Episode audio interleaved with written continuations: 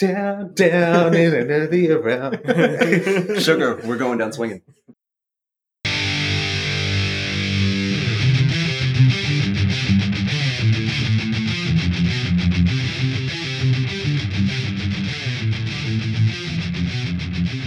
Hello, everyone. Welcome to our new season of Not Your Father's Movies. I'm Vito. I'm Mike.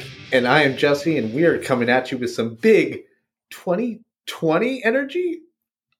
I, I guess so. I guess we have to say that, right? Yeah, it it is 2020 energy. It is because we're talking about this this week for our inaugural episode of our new season. We're talking about our year in review, our top five movies of 2020.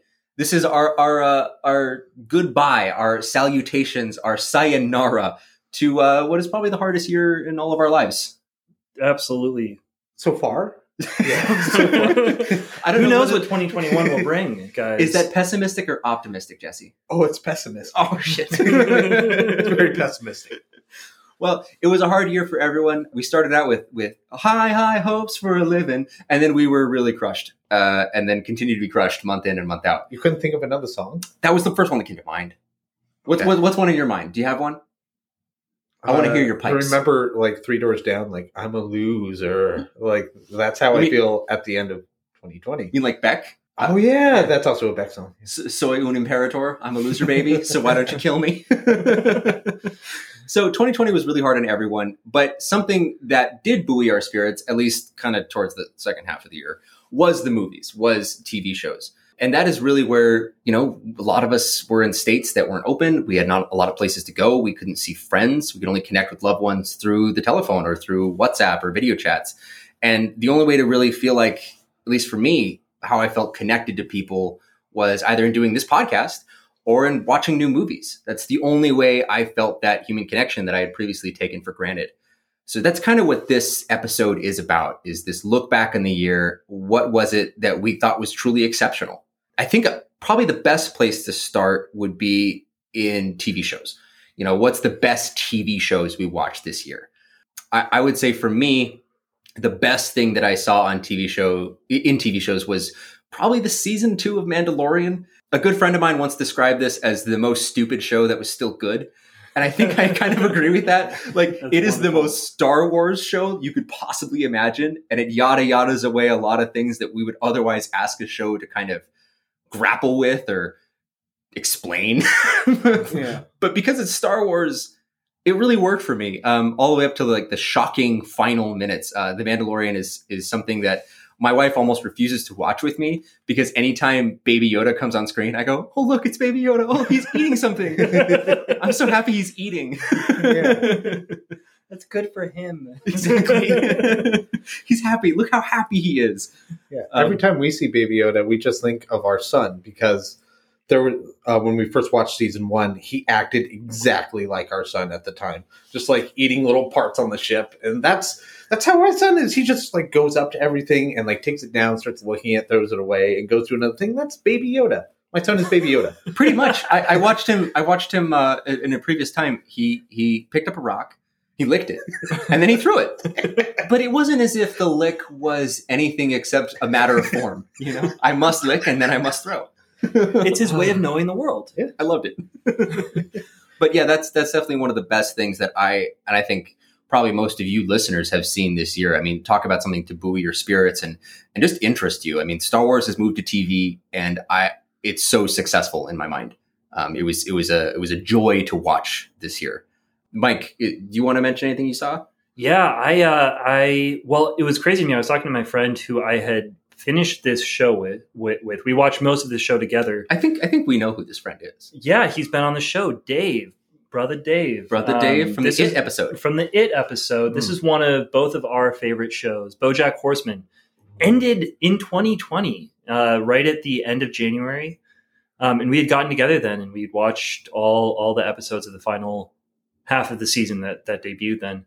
It's crazy to me that it came out then because it just seems like a completely different time Yeah. in my mind. But it was it was really cool to to see the end of this horrible epic about this horrible human being. Um, No, not a human being, no. This horseman. this horrible He's a horseman. horseman. He's a horseman. A horse being. Horseman. Yeah, he's a horseman. Yeah, he's, The- he's a the whole- BoJack Horseman. Yeah, yeah, But seeing his arc and seeing sort of the redemption and the not redemption that sort of occurs at towards the end of the show, I I thought it was a perfect ending. Some people didn't, but it was it was just a wonderful thing to see. It, it moved me very deeply, and I, I'm really really glad that we got that this year. Yeah. Like I've been with BoJack Horseman since it first came out. Yeah, When it first came out on Netflix and those little banners came up and I had nothing else to do, I, I used to watch that. And I made it through the first five episodes, which were not very good. yeah, yeah. And I kept watching and was so pleasantly surprised by the end. And I've Yeah. been watching the show since it came out. Every season, I was so excited. And this ending was very satisfying for me. Oh yeah, This It's it's interesting hearing you guys talk about it because I actually came onto the show because of Jesse's recommendation way back in the day, where Jesse said, "Hey, it's not just a stupid animated horse show. There's actually a lot more to it. It talks about existence and purpose and what you want out of life and depression." Um, and watching it, you know, with the seasons, this is a show I've also followed, except not through this final season. I haven't seen the, the final half of the season that came out in 2020. you don't want it to end. A little bit because I'm scared. Yeah, I, I'm a little Yeah. scared because I I think as as as we all are talking the- about this show, like this is a show that I I felt uncomfortable by a lot of times because Oh, I recognized a lot of myself in BoJack, and I was uncomfortable at that at that sight at that vision, and in a lot of ways, I was frightened of the ending of the show because I thought that maybe it could be prophetic. I know it sounds stupid now that I say it, but it was something I was really scared of and something I have been kind of avoiding. I, I really do want to get back to it, but I've never connected with a TV character like I've connected with BoJack, yeah, and I want to know how his story ends because how it ends might like decide something I might do in the future. Like I think all great art does it, it moves you, it pushes you in different directions. Mm-hmm. Yeah. Well, if it is prophetic, I think it's better than you might think it is, and I'm not going to say any more than that about it. I, I, I don't want to. We don't want to talk about. We don't want to Yeah. do spoilers at all in this, but just to talk about. Yeah, this was a great work of art. I- something that was really personal. It was part of our lives since we were married, right? Yeah, like this is something that's been a part of our life from being single dudes to being married dudes to having kids. Married, Um, dot dot dot, with children. Yeah, Yeah. exactly. Massive changes in our lives through through that. Really interesting to put a bow on that show at the beginning of this year of just explosive change. Explosive Yeah. implosion. Yeah. Uh, I would like to add one thing because this is something I've always wanted to tell a massive group of people. nice. Because I hope this is a mass group of people. listening to this. It better be. yeah. Get the word out, NYFM Army. tell your friends, tell your wives. uh, if you ever do want to watch BoJack Horseman, I recommend you start with the second to last episode of the first season. That is how I've gotten people Oh, to watch yeah. it because the first five. That, or that's what you, six- that's what you did with me. yeah, You made me watch that episode first, and I said, "Oh, I'm hooked." Yeah. That is that is something mind blowing. I've never seen that. uh, that episode is it's a great one. Every season has like at least one great stellar episode, and with a lot of not so good ones sometimes. Sometimes, yeah, Yeah. you have to say it. Yeah, uh, the first, I mean, the first half of the first season is not somewhere I think anybody should should start with. It's a miracle that I made it through. Sure. I was just so bored at the time. But You you were there for the Mr. Peanut Butter jokes. yeah. yeah, Mr. Peanut Butter. I was. But What are you doing here? what, what, what's what's her name? The the person he's always like seeing off screen and running after. her? What are you doing here? Is this a crossover episode? I will say that goes completely against my core to say that you should start not at the very beginning of anything. Mhm.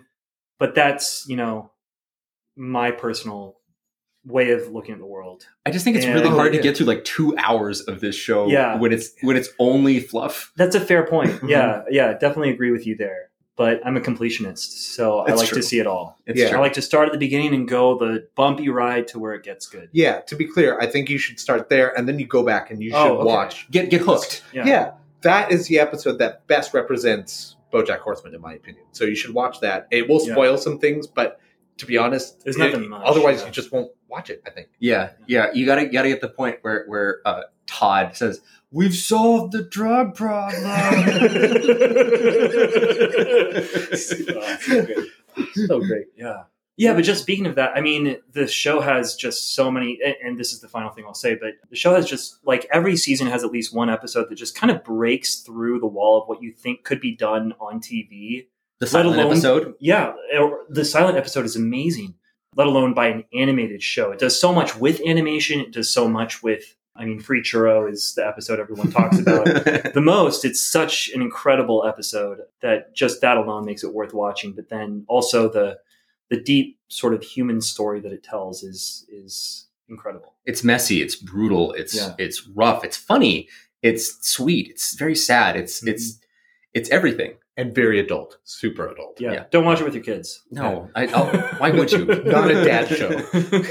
Definitely not. It's it's it's a it's a dad by yourself kind of thing. But Yeah, um, yeah. what what else have you been watching? Did you did you watch something involving wild animals this year?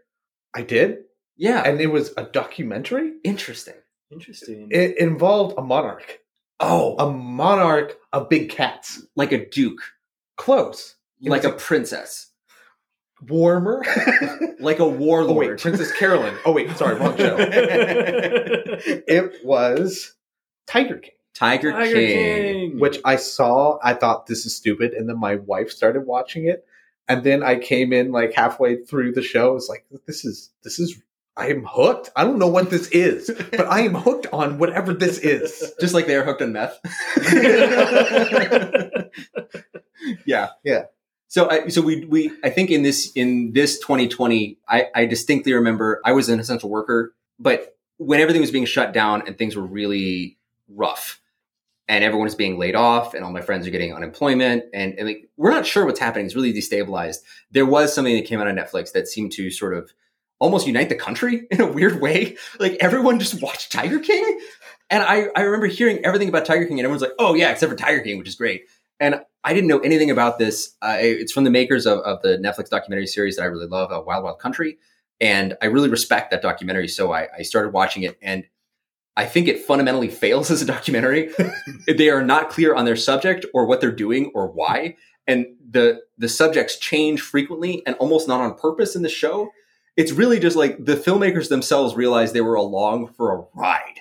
Yeah. They didn't know what they'd uncovered, but every step of the way, they were like, all right, let's do this. Carole Baskin, uh, Animal Sanctuary. Oh, killed her husband. Okay, let's talk about that. Because it really originally seemed like it was a documentary about like endangered wild cats that were being farmed and put into zoos.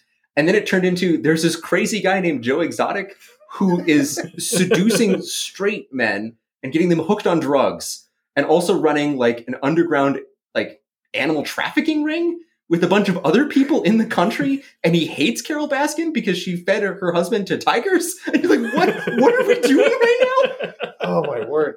I it was.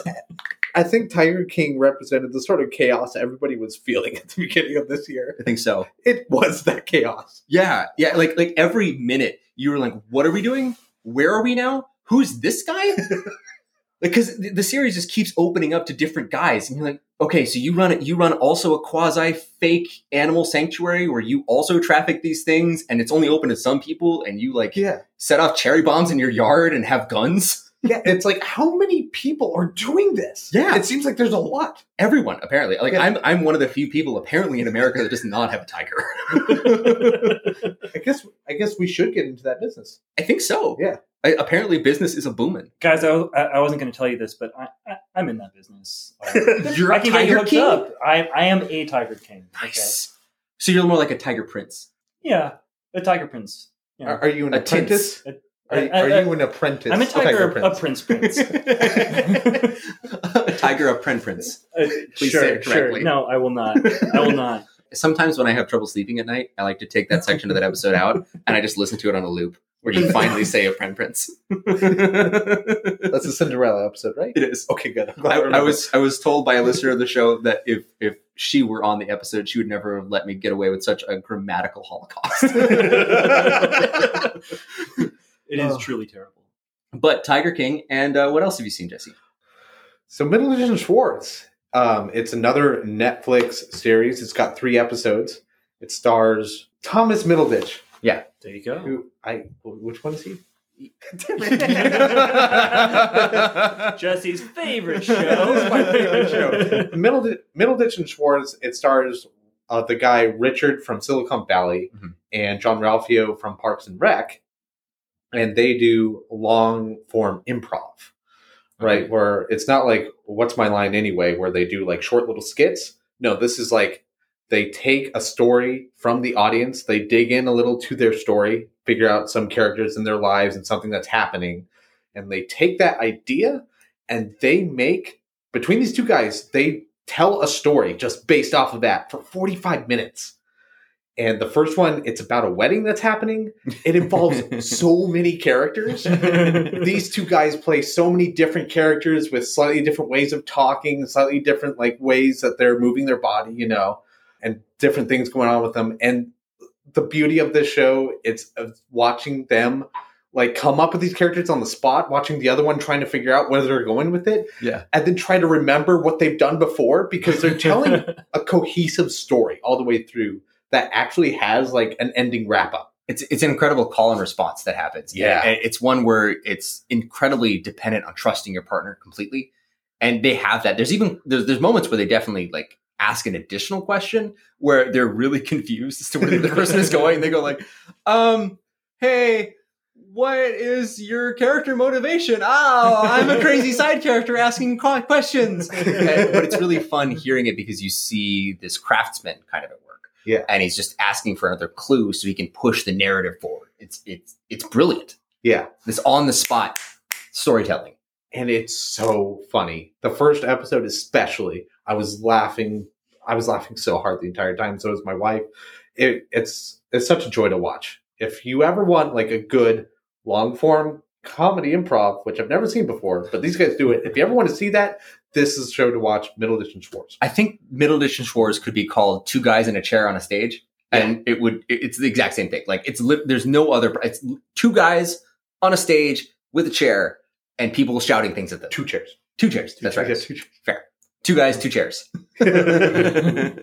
And I think one of the last things that we'd like to mention here is um, Mike, what do you think about a little HBO comedy show called Avenue Number Five? Avenue number five was hilarious. It was amazing. I uh, did not have any idea what the show was. And uh, Vito, you showed it to me. I came over one day and uh, before the quarantine again, and you were here alone. Your wife was was traveling, Mhm. um, and you were you were just here in your boxers. And you're like Mike, Mike, there's this show. You got to see this show. I said from inside my tentacles, just, like- just like just, I was in my tentacle boxers, and and I was buried beneath a, a deep uh, veneer of depression and fast food because my wife was gone and I was working a It was like the second day. Yeah. the floor was already like like knee deep in beer bottles. Yep, and and and fast food. Yeah. And it was amazing. You you had already seen the whole thing or Yeah. something. You'd seen Yeah. four episodes. You're like, we're gonna watch the whole thing again. And I was just dropping something off, and my wife calls me. is like, Your wife was already you?" gone. I, I- your wife was, was also out of town. right? Oh, oh, that's right. Yeah. Yeah. yeah, So we just watched the whole thing. Yeah. um, and it was amazing. And then I went and showed it to my wife. It was great. Yeah, so Avenue Number Five is, is the story. So it stars Hugh Laurie alongside a very strong supporting cast, but it's about a ship that kind of serves as as a cruise ship for the rich in the future, where you can take a cruise in space and they loop you around. You know, I think it's Saturn is where they're going around. Yeah, But partially around Saturn, their chief engineer meets with an incredibly uh, brutal death by accident. And now they are stranded. And because of certain gravitational anomalies, they are knocked off course. And they don't know how long it's going to be to get to, back to Earth, but it's going to be several years. And you have a group of people, very wealthy, very privileged, stuck together on a ship for years going forward. And it's about how do they deal with this circumstance? it's amazing, and they're all like terrible people, but They not suck. but not like in the they kill people way. Just that in the normal human way. Well, the, the show terrible. the show was founded and created and written principally by Armando Iannucci, who we know from Yep. Veep and uh, the movie like In the Loop. Yep. So he he writes very caustic uh, very erudite characters. Great dialogue. Incredible. The most insulting things I've almost ever heard said to another human being outside of the show Veep, which he also does. but it's it it's caustic, it's hilarious, it's deeply black comedy. Oh yeah. Um, But it's also heartfelt. it can be, yeah. Yeah. There's a lot of human relationships in it, and there's also a lot of really surprising uh, story events that happen Yeah. um, that are both what, what's the word irreverent. That's the nicest way to that's say it. nice yeah, that's that's yeah, yeah. That's the beginning. That's the top layer of how to describe Th- some of these there- there's a recurring joke about um, floating corpses around the cruise ship in space that like just I, I died at. just just go and watch this show. Go watch it. Go talk about it because it didn't get it didn't make a huge splash, even though it's amazing. It got a mixed splash. It did get renewed for a second season. Thank God. Um, what like hopefully it's good, and everyone should go and watch this and make sure that they talk about it because I want to see more of this. I want to see Yeah. more. And and if if you watch it, if you if you can watch the first episode and honestly say you don't like the show, then uh, you know bon voyage to you and via con Dios, and you like what you like. But if you can get through that episode and not laugh your ass off, I want to talk to you. You know. Where is your soul? Yeah. I know where mine is. Um, and then as a final shout out, I do want to talk about the other TV show that's sort of taken the, the streaming world by storm, which is Queen's Gambit. This is an incredible show. Anya Taylor Joy is a star, not in the making, but a star that really seems to have finally arrived in our in our consciousness. She makes this show. She Like- is the show. Yeah. Without her, there's no show. yeah, I wouldn't have watched any of Queen's Gambit if it wasn't for her acting and just her Her presence. yeah, her presence. She has a unique presence. She does. a unique voice, and it's it makes the whole show very interesting. she's she's really intense she's really charismatic and she's very quiet at the same time in this show but Uh-huh. but her while her dialogue may be small and quiet her actions scream at the screen and i i love the way that she behaves in this and the, her small mannerisms and everything that she gives away and all the character work she does um queen's gambit big big recommend Yeah. Can I just point out that we've talked about like six TV shows, and four of them are Netflix originals. That's surprising. Yeah, It- isn't it? It's surprising. Yeah. We we are kind of this is about what we've watched and what we've enjoyed. And enjoy is a is a very clear word here because there there's been a lot that's come out from many streaming giants, specifically like like HBO has made has a really Yeah. good year in terms of content that's come out. We watched I May Destroy You, uh, which I I thought was good but didn't like.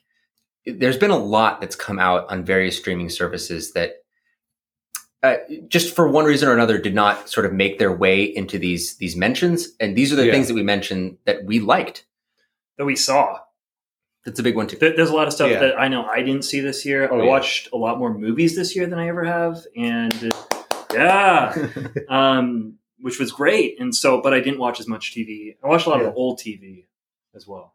and that, that's that's great i mean like stuff that that i wish was kind of better would be stuff like lovecraft country and i wish lovecraft country was a better tv show uh, i would really like to champion that because i enjoy my time with it but but we're not here talking about those things we're here talking about the things that we, we really connected with on a personal level so let, let's let's go into what we were calling our mentions right off the top These are mentions of movies. Now we're moving. Yeah. into, we're moving into the movie space. absolutely Not honorable mentions, just mentions. We do have honorable mentions. we just Yes, want to say not that these are things that that were notable that we encountered and they did not make their way into our honorable mentions so i want to mention that we did this year see trial of chicago 7 um, Yeah. there's a whole episode we did about it if you want to hear our actual thoughts on it it's in that episode but Yeah. jesse i think you had something else you wanted to add The more I think about the movie, the more I like it. right. Like I don't know why. i, like it when people like things Yeah, I like it. To, I mean, like the the historical aspect infuriated me, but again, the more I think about the movies from 2020, this one keeps rising for me. interesting would you see this this is an extra kind of question that we hadn't discussed beforehand Yeah. but would you see this as a major player as a best picture candidate Uh, maybe for acting. maybe for, who who's a I know we talked about it a little bit in the episode, but since the episode, who's the standout one since you've been reevaluating? It's still Sacha Baron Cohen for me. I still think he's the standout What, star. what, what about Yahya Abdul Mateen? Do you, do you see a do you see a, a best supporting actor nomination there? I, I really have no idea in terms of that. Like, I think, I think there were better best supporting actors, in my opinion. I, I would agree, Yeah. especially um, uh, a a very deaf and very emotional one that we might be getting to soon. Oh yes, Yeah. Um, but yeah, so if you want our, our thoughts on Trial of Chicago Seven, listen to the episode. Um, we don't want to relitigate here. Some that uh, three Sustained.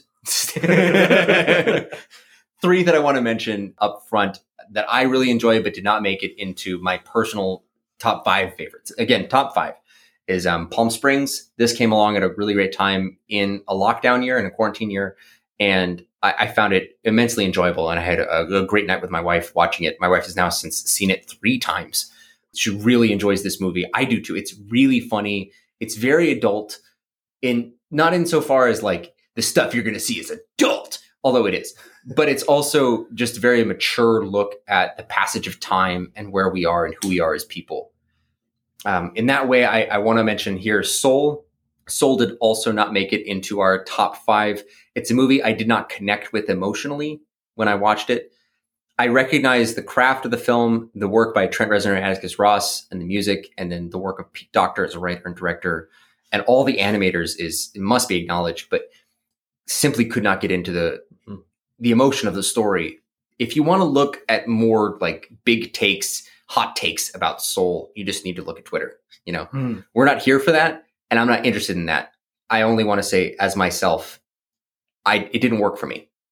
And finally, I just wanted to mention uh, Ma Rainey's Black Bottom, and Ma Rainey's Black Bottom is the final role from Chadwick Boseman uh, that we're going to Mhm. see on screen. It is a vicious, angry performance from Chadwick Boseman. He gets to play an instigator, an antagonist, more than a protagonist in a lot of ways. It's a, it's a beautiful movie that's uh, based upon the August Wilson play, um, produced by Denzel Washington, also starring Viola Davis as Ma Rainey. It's an incredible piece of work as a film that is made off of a play. And while you never forget it's a play, the movie making aspect of it does elevate the material in a lot of ways. It's a film I, I did resonate with very deeply. I would say in the end, I liked it, but in a lot of ways, it didn't feel like it was for me. It wasn't made for me. But getting off of that, let's get into something a little bit more fun. Uh, Wonder Woman, 1984, Yeah. the controversial movie of Christmas. Uh, Mike, what did you think of this? I thought it was a great time. It was fun. Um, it wasn't anything special. I didn't think it was as good as the first Wonder Woman, but it was it was fun. It was a superhero movie, and that's kind of about it. I um I like this a little bit more than the first Wonder Woman. I know that might be a weird opinion, but I just I like the what if kind of scenario. I like the Twilight Zone of it. I like the outer limits of it. I Mhm. liked that the bad guy is stops being a bad guy by his own choice and not because he got punched a bunch of times. Yeah, I really enjoyed all that, and it's a very deep like father son movie because that's the only reason that he makes the choices he makes. Mhm. And Pedro Pascal just gives uh, an incredible performance Oh yeah, that is not like supported by the movie he's in. yeah. It, it kind of feels like he's in a very different movie. Like he he definitely wants to be in a Yeah. different one. and kind of the substance of like his his sort of villainous arc is very different from the rest of the movie in a lot of Hmm. ways.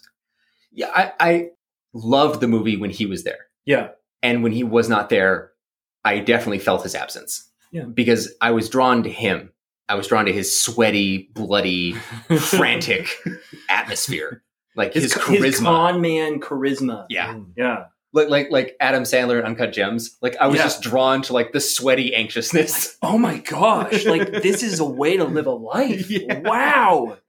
you know what's better than that? More.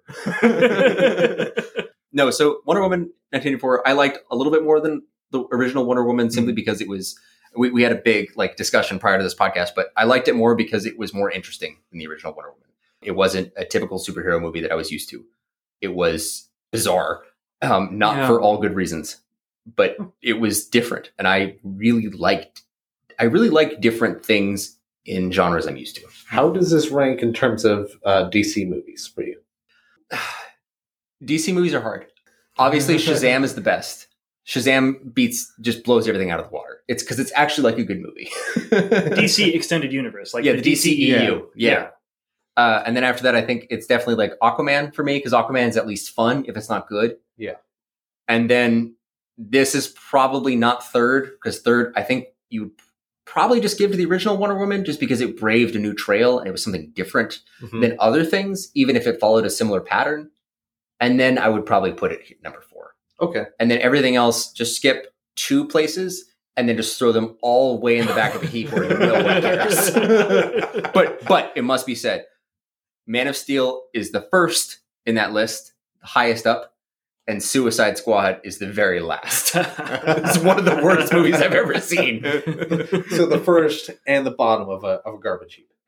Yes, yeah. it- it- Suicide Squad is as low as I could possibly make it in any ranking. It's like Okay. rotting mold growing on it. and then and then below that, Suicide Squad. Yeah, Yeah. with no redeeming value at all. nice. Yeah. But moving into that, I think we need to talk about two of the biggest, splashiest movies in this year of no movies. I think we are going to talk about Tenet and Mank. Which one would you guys like to go with first? Let's just get Tenet out of the way. Let's get Tenet out of the way. Jesse, Jesse, give us your thoughts on Tenet My word. Okay. So and I- make them brief. I, me and my wife, we've seen every Chris Nolan movie. We've liked them, at least liked them all. Uh, we go into this movie, we're so excited. We'd had a rough day with the kids. Uh, we turn it on, and the act there's some action stuff that happens, and then some dialogue that happens, and then the dialogue happened, and I I did not have subtitles on. So what happened? And I couldn't, for the life of me, figure out how to turn on the subtitles. I later found out by googling that through my specific Roku app, I needed to go through the TV itself in order to turn it on, basically, not through the app, which is very weird. That's really backwards. yeah, yeah. Uh, I've never had that happen before. I'm really sorry you had that experience. so me and my wife just kept looking at each other, like asking, like, "What did they say?" and just kept shrugging. And for like 20 minutes, we just kept doing this, like, kept on saying, like, "Did you catch that? Like, what what's going on?" And then she just looks at me and says, "I'm leaving." And she went to bed. She couldn't sleep because I was listening to the movie so loudly. But instead of coming out and finishing the movie with me, she just like She was like, I'd rather not do this. yeah. Oh my word. And so that itself, it, so the audio is such a huge issue for this movie because like it's it relies there's so much exposition. Mm. and you need to understand what they're doing and why they're doing it or else you have like no connection to the characters. And what happened to me is i all right i think i talked about this on a future episode? Chris, with Chris Nolan movies, he gets you so engaged with the plot. It's almost like a misdirection for some other minor issues that you could take up with for his movies. If you actually dig into them, you can find all sorts of problems, right? So that is kind of what I was left with because I heard some parts of the movie, like all the science fiction stuff. I actually understood all the parts that some people found confusing because the audio so magically clears up then, and you can hear it all. Abracadabra. yeah so i i heard all that and then i was just left thinking about like plot issues and and some pacing issues instead of enjoying a movie that i really wanted to enjoy so yeah at, at the end of the day i just saw a, a mess an amateur mess So I think for these these two, Tenet and Mank, as we move out of the mentions closer to the honorable mentions, I I, I kind of want to like talk about a, a little bit of a rating. Out of five stars, what would you give Tenet?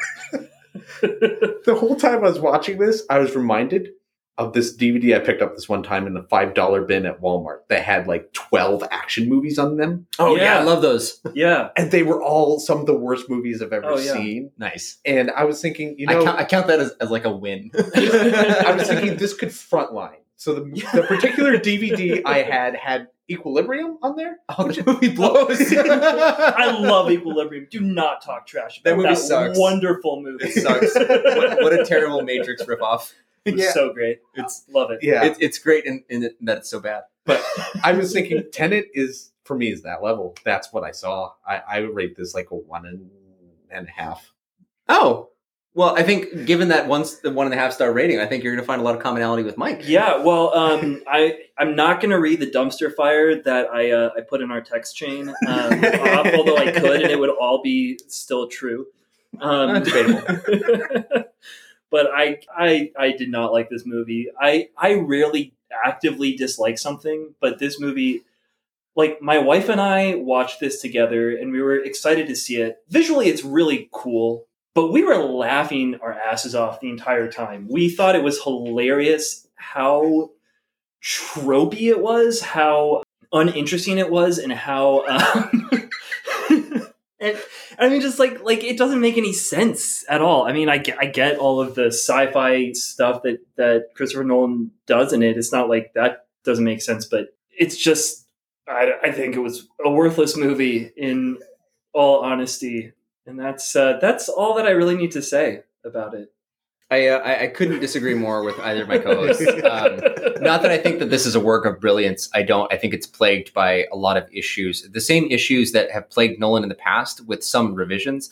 I I think that there he focused a little bit more on Elizabeth Debicki as his his female character, and I say that, and it sounds as awkward as it should, because he does have a female character that he does put some work towards. And congratulations, good job. You finally did it. You wrote a female character that didn't seem like just a joke on its face. But if you think about it, it is a joke. And I Yeah. think that is some evolution, that's some growth yeah, towards having a woman character that has an agency. I mean, I kind own? of felt like it was a joke on its face, but It's you know, not. It- okay. It, it's because it's different than any other woman character that he's written. She's Sure. not one dimensional. She's two dimensional, Hmm. and that means she's flat. and that that's really that's the only praise I want to I want to push on that. Like she's not Rebecca Hall in The Prestige, Mhm. which I thought was was a if you cast a shadow on it, it's two dimensional. but apart from that, it's one. And this one at least had some work. There was there was clearly an intention here. Whether or not that worked, that's up to you as the viewer. A lot of the time travel stuff and the sequences really did work for me. I like Chris Nolan's way of telling stories. I just I feel very connected to it. And this one felt very of a piece with Dunkirk in as much as he's writing this solo. It's not with Jonathan, and Jonathan is is very much a, a calming presence on his stories. Jonathan focuses a lot on the characters. He, he's a very human writer, and Chris Nolan is much more at his core a situational writer. He likes to write these big sci-fi concepts into stories that star incidentally star people. You know, Chris Mhm. Nolan's best movies are co-written by somebody else. That is true of this as well. This is not one of his best movies. It is one that I really enjoyed and I thought made enough sense for me to enjoy.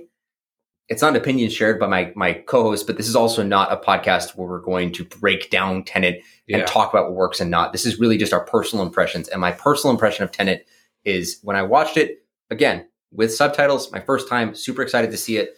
I walked away going, wow, I really liked that. And it made sense to me. It made sense to me so much so that in, in what Mike referred to as our as our dumpster fire of a text chain, um, I actually had to stop kind of responding to things because the hatred was just like too great. And I, I don't Yeah. think this movie is deserving of hatred. I also don't think it's deserving of love. I just think that either you like what it's doing or you don't. And that's that's where it lies. Well, if if you w- watch it with subtitles, I'm sure you can get that. Otherwise, like we actually had a phone conversation right after. It's true. Me and Vita watched it at the same time. Yeah, and then we called, up. Yeah, we called each other and talked about it, and I had to ask him like very basic plot points. I understood the sci-fi stuff. I just didn't understand why any character was doing anything at any particular moment. Jesse's just like, why is that guy there? And I said, oh, he said it in this in this thing, and he said this, and Jesse's like, oh, Actually, the audio was so bad. I was so confused at the beginning. I thought I thought the main character was kind of a psychopath. was the bad guy? I, basically, I thought he I thought he wanted to murder poor people. Yeah.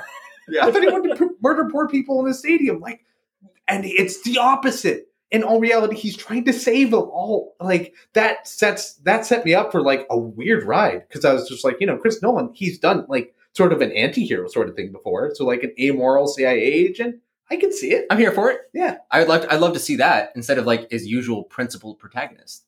I feel like I would have enjoyed that movie a lot more than this movie. So, so in, in, in the book, The Nolan Variations by by Tom Shone, he talks about uh, Nolan's process a lot, like what what it is that he's trying to do. And Nolan is is obsessed with getting audiences to engage with his movies outside of conventional means. and that has worked both for good and for ill in his in his Mhm. movies. I think I think here it can be objectively said that by burying dialogue that's important for the audience to hear inside of his sound mix, it's for ill. Um, I say that as someone that liked liked the movie and enjoyed it, but this was the wrong call. But I also see an auteur who, with his ninth movie, I think, is like he he's flexing in a way that other auteurs have before, but in a much more radical, progressive way. He has so much power in the Hollywood system, and he's able to explore these things that he's always wanted to. Like it's it's very much like ego unchecked. Um, Yeah. and and I don't think that's necessarily bad, but in this iteration, it is not. He's working against himself. It's Yeah. not actually what he wants to put out. He wants people to engage with this movie, and he's trying to do it through through visuals.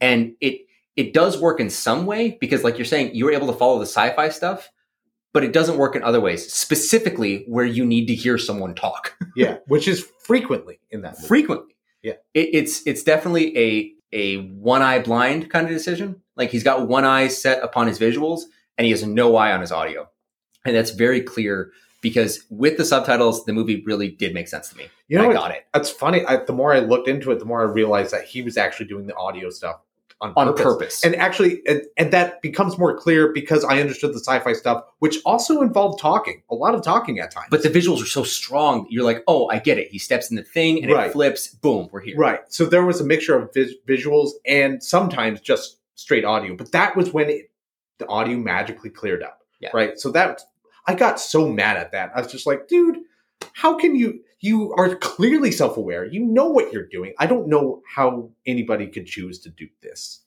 Uh, I was actually so mad at Nolan that I wanted to like boycott him for a little while after seeing this. I've forgiven him a little bit. I think I think it really is though. I think you're right. It is a case of a creator with his head really far up his own ass. Oh, so far. Um, but it's also reading reading this book by Tom Shone, which is very much in, conjunction with Nolan. It it, fe- it features constant interviews and interspersals with Nolan uh, about what Tom is writing. It feels very much of a piece with his growth as a as a creator. And I don't mean that to defend him. I just really mean it just makes sense that someone that thinks this would get here. And you would get to the almost complete like he wanted to shoot Dunkirk with no script, you know, and that's insane. And everyone said that was insane. He said, okay, here's a 60 page treatment of my two hour movie. Treatment, no dialogue. And there's almost no dialogue that's really discernible or important in Dunkirk, except Yeah. that spoken by Mark Rylance. and that's when you can actually do the audio thing. You can use talking to create an ambiance in the in the film. Right. But I see this as, as the next step in that. Like, I did this period piece where it's clear what everything's doing. Let me do my sort of movie with that same kind of idea. And it doesn't work here. It doesn't work here. You need the subtitles to understand what's happening. And even if you do, like what Mike was saying, you might not even like it then. Uh, this is an incredibly polarizing movie, and I think that from from us here, like I like this movie. I actually like it a good deal, and I can't wait to watch it again. But I also understand all the criticisms with it, and I concede to them wholeheartedly, with the exception that it's not stupid. it's not stupid, and you're wrong for thinking that. well, you know, some of us like good movies, I guess. I do. I do. But we must talk about Mank. We originally planned to do Mank as a new release episode oh, because we it's did. David Fincher, mm-hmm. and I was really excited. This was probably my most. I, I wanted to see this in Tenet the most this year. I did more research for Mank than I've done for most other movies pre-watch. Yeah, Yeah. yeah, same. Like I, a, a ton, a ton. And Sean Fennessy and Amanda Dobbins with the big picture at the Ringer covered this extensively. It's Sean Fennessy's uh, favorite movie of the year, and I remember just walking into it not with hype, but just thinking, I love David Fincher. I love his movies. I expect a level of quality here, and I was given a level of quality that is comparable to his other movies. It is a very well made film. It's beautifully shot. The black and white, while it annoys the piss out of me, is beautifully filmed. like mm-hmm. I wish it wasn't in black and white. I don't hate movies in black and white. Like I think Roma is a beautiful film in black and white. And this one, it felt like a gimmick. It felt like a gimmick the whole time. It didn't feel like it had to be. I don't know why it was trying to, to ape the the Citizen Kane. I didn't connect with the characters. I didn't connect emotionally. Like I gave it a three star rating simply on the basis of the work of Gary Oldman, Amanda Seyfried, David Fincher. That's it. They worked so hard on this movie and they did their jobs with the exception of making me care. Yeah. And I honestly, I have to say, Mank, one of the most disappointing movies I've ever seen, Yeah. bar Um, none, bar, bar none. The way you feel about Tenet, Mike, yeah, yeah. is how I feel about Mank. I don't think it's stupid, but I think it misses the mark. And whatever mark it had that it wanted to hit, it didn't communicate that to me. Yeah. Well, I I had actually watched Citizen Kane the night before watching Mank, um, and you know I'd never seen Citizen Kane before, and Mank is based off of like the the writer of Citizen Kane. Yeah, so so so Mank. So the storyline of Mank is that it's about Herman Mankiewicz, who is the co-writer of uh, Citizen Kane, widely recognized as the greatest film ever made. He made it with Orson Welles. There was a large dispute over who wrote what or Mhm. what happened because of whom on the movie. It's actually profiled in Pauline Kael's book, and it's also profiled in several documentaries that you can watch. And this is Herman Mankiewicz's side. It's written by Jack Fincher, David Fincher's father, who died some 18 years before this project reached completion. He's been trying to make it since then and before. It's a passion project. It's deeply in his blood. But it's Yeah. about this struggle of Herman Mankiewicz, renowned uh, socialite, screenwriter, drunk. Very very drunk the entire movie. That that's basically make. It's about a drunk guy who's writing Citizen Kane, and like I said, I, I'd seen Citizen Kane the night before, and Citizen Kane is primarily about a guy. It's about his life, but he says a mysterious word at the end of his life, and everybody's trying to figure out what that word means. Rosebud. Rosebud. Yeah. the whole movie and that's the hook right it's the reporters going around and as they're interviewing people goes to, to flashback so you get an impression of the citizen kane's life and then you finally figure out what rosebud is but that's the hook and this movie make it was missing the hook there was nothing there was no mystery I did. I It- didn't give a shit at any point. I didn't Yeah. care. Yes. Yeah, there's no reason for it. And I couldn't figure out like in Citizen Kane, I think without the Rosebud thing, I think I would also have said the same thing. And this was just it was Citizen Kane without Rosebud. And it was like, okay, this dude lived. He died, I guess. He had a car accident. He had, he, had a, he had a broken leg. He crippling alcoholism. He convinced everyone around him that he was a great, great guy. He was writing it with his secretary. He has kind of like had a platonic affair. His wife was cool with it, And it but also- not. And like, Also, like if they, what, what, what, why does it matter? with the exception of him in an automobile accident breaking his leg, it seemed like every significant part of this guy's life, oh, with the one other exception, which I won't spoil. Um, Yeah, that's fair. Um, it seemed like we were focusing on the most mundane parts of this guy's life. I, I, I don't I don't think that that Herman Mankiewicz was a guy that was screaming out for a biopic treatment. And Yeah. this movie seems to be inventing reasons why this story mattered, even though it's such a high profile and legendary Hollywood story that you can find it in more complete form. That's actually, just to spoil this a little bit, historically accurate, which this movie is not. From the ground up, I don't like this movie, even though I respect the craftsmanship that went into it. I respect the work that Gary Oldman and again, I want to say this: Amanda Seyfried, she unveils a part of herself that I did not think that was there. I'm just going to say that right out. I did not think that she had this capacity as an actress, and she's she's phenomenal. She's magnetic in this. Like she's one of the best parts of a movie I don't like, and I loved Hmm. her in it. And Um, Gary Oldman. Gary Oldman is great. he he is he is great. He's 30 years older than Mank's supposed to be. but he's he is great because it's Gary Oldman. How could he Yeah. not be? Yeah, I mean, he was. It was fun to watch him, but again, not interesting. And last thing I want to say, I was very disappointed because I, I'm not a fan of William Hearst. I, I don't really You don't, know you like Charles Dance? I, but I'm kind. He's one of those fascinating figures. Like there's Hearst Castle in California, which Malibu. Yeah, in Malibu, I've been there numerous times. It's fascinating to be there. There are like zebras on the freeway Yeah. because he placed them there, and he's just such a crazy figure. And this movie has him in there, and he's sort of a big deal. But He's kind of not. I so I don't understand him in the movie. I don't really understand No, no, besides he- he's- one he- scene why he's really there. he talks so little. Like there, Yeah. there's a couple notable scenes. Like he's the one where they're talking about socialism and capitalism, and Mhm. and there's the head of the MGM Studios that's there, and they have this big debate. And then there's another one again where, but Mank shows up drunk to the dinner, right? Mhm. and he he antagonizes everyone and pushes away everyone because of his rampant alcoholism and just him being kind of an asshole, but also having real beef with with Louis B. Demare, oh, sorry, Louis Louis Mayer, and then with William Randall Hearst, and there's this this like this antagonizing that he's doing, and he's driving away everyone at the party. It's incredibly uncomfortable, and finally, uh, Mayer is just like, you know who's been paying you, right? It's this guy. He doesn't like how you write. He likes how you talk. And then there's the the the myth of the organ grinder's monkey that comes into Mhm. play, and and that resolution, that scene really worked for me, and that was like the clincher. And I I, I really like that. I really responded to that. But all in all, I think we can say safely that Mank was a miss for us emotionally. Just Yeah. not not into it. Didn't like it. No. So what's man? I think we should move on to the honorable mentions instead of just the mentions. I think I think Mike, you, I think you had an honorable mention that I think is really interesting. the movie that I re- thought was very good but not great, not not top five, was Another Round by Thomas Thomas, Vinterberg? Vinterberg. Yeah, starring Mads Mikkelsen and a bunch of other Danish actors. I think Very much. it's a really weird movie in a lot of ways. What's it it's, it- It's a very joyful movie, which is really weird. About five teachers, or five or four teachers, whose lives are kind of like stalled. They're they're basically having a midlife crisis, and they read a study by a psychologist that the human body is 0.05% too low in blood alcohol content. and so they decide to start uh, Day drinking competition. yeah, an experiment where they would go through their work life um, at 0.05% more. They they keep their their blood alcohol content at 0.05%.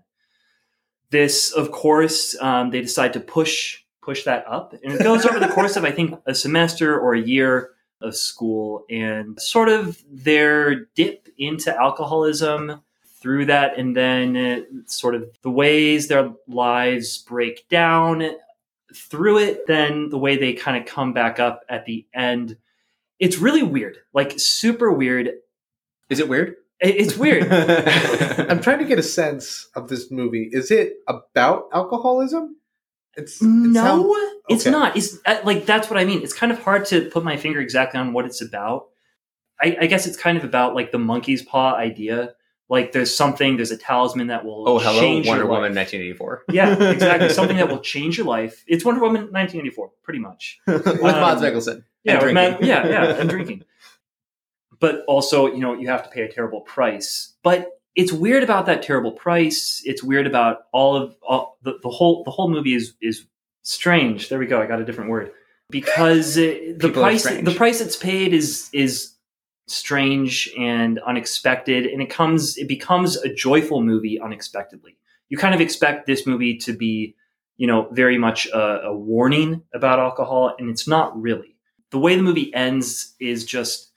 I, I don't know if it would be an honorable mention without the ending, which is you know I've it's been about talked about ending. I, it's been talked about by everybody, but um, Mads Mikkelsen does a dance that is just incredible. It comes kind of like you, you know it's coming.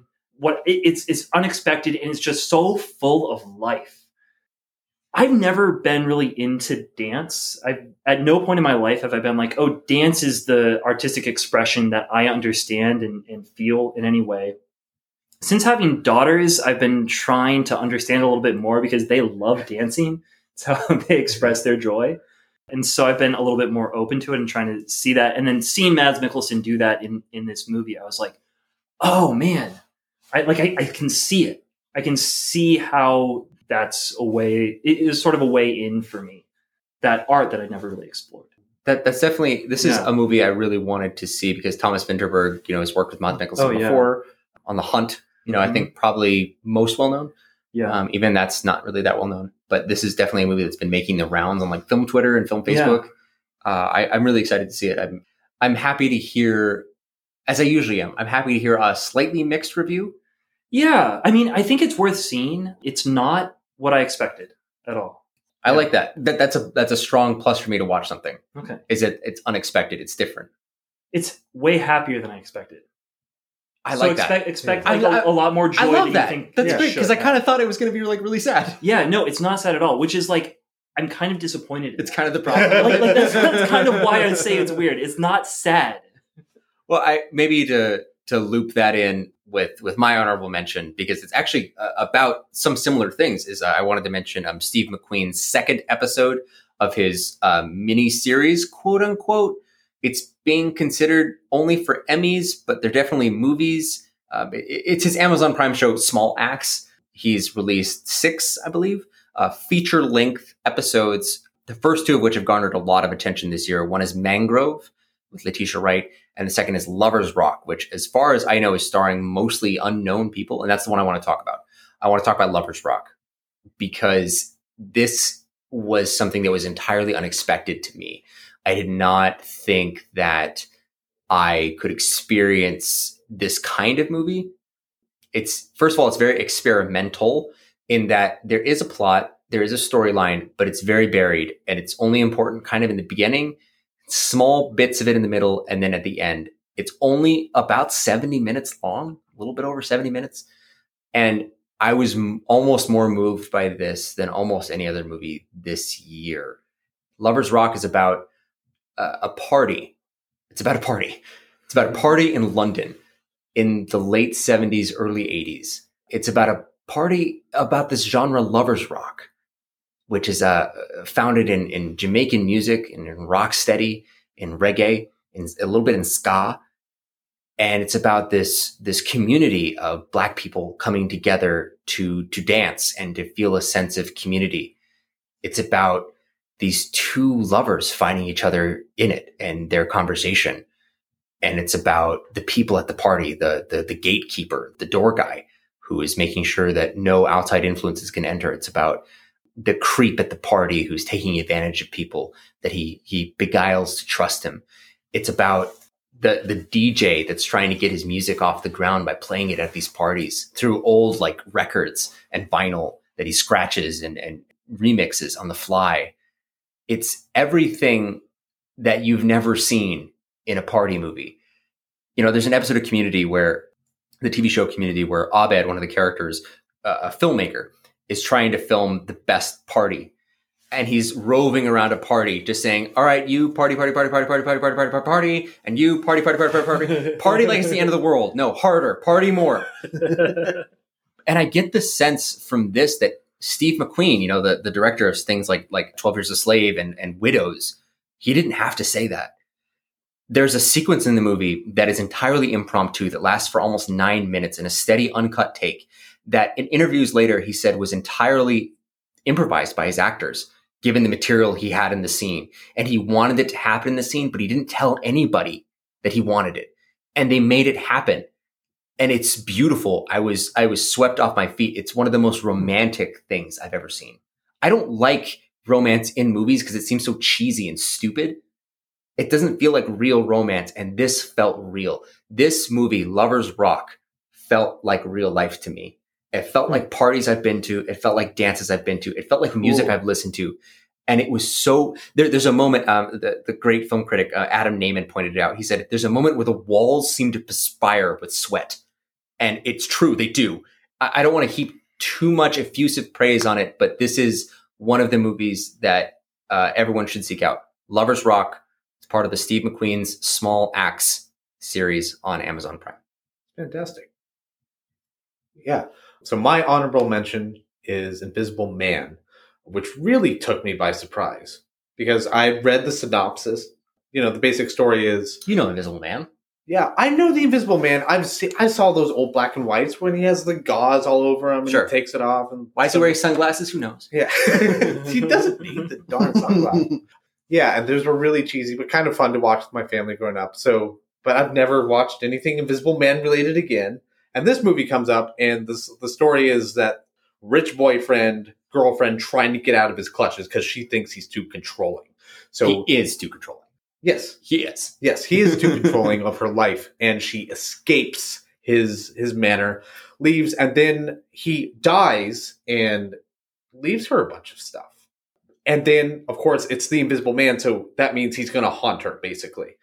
So when I heard that synopsis, I was like, well, this is just a recipe for tons of sexual assault and rape, and I don't I want mean, to see we, that. we, we all know about Hollow Man, like with Kevin Yeah. Bacon. Like we've seen Yeah. this done by, by Paul Verhoeven before.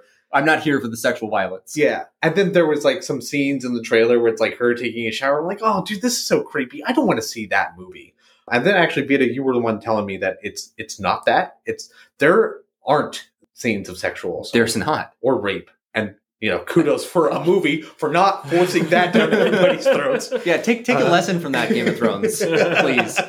Yeah, it, it's not even needed in this movie because it's so psychologically thrilling. Like this man is haunting her, or is he? Is she just going crazy? Yeah. Because oh my, or this movie is entirely carried by Elisabeth Moss. Yeah. who, dude, she's like the only one in a room reacting to an invisible man, right? Reacting to essentially a ghost. How terrifying is that? Yeah, Like like seriously, like what Jesse's saying is is that imagine you're in a room and maybe you're in a room with other people, but you are being tormented by an invisible person.